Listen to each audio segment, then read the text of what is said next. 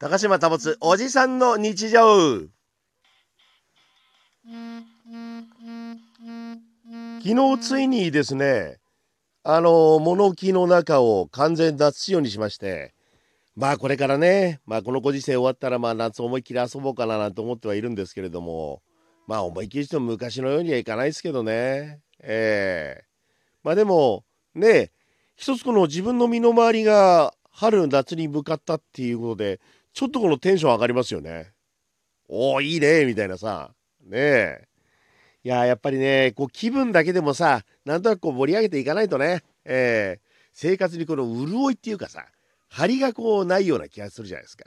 ねまあ今週はそのリモートの仕事も多かったんでその夜ねどうしてもそのリモートの録音する時には夜さあの録音することが多くなる。要するに周りの音が少なくなるからそっちの方が失敗することも少ないからね。だからこう夜録音することが多いんですよ。ね。で今入ってるかどうか分かんないけどうちのにゃんこがねニャーニャー泣いたりする音も入らないですから。なので夜仕事することが多くなるんですけどそうするとどうしてもこの朝起きるのが遅くなったりとかさそういう生活になるけれどもまあそんな中ねあの時間ができてさこの春夏にできた物置の使用をこれは大きいですね。ええ。まあそうだな。今そのサーフィンとかも行ける時期じゃないしまあ行ける時期じゃないっていうのは波はあるんだけどほらこのご時世だからね。なかなか行けないしさ。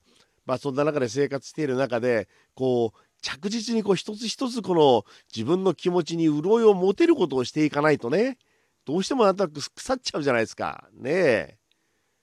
まあ今週から今月いっぱいか。今月いっぱいはこの自宅での生活っていうことが一番ね多くなると思いますんで、まあ、皆さんも腐らずにですよ。なんか一つ面白いことを見つけて生活していきましょうね。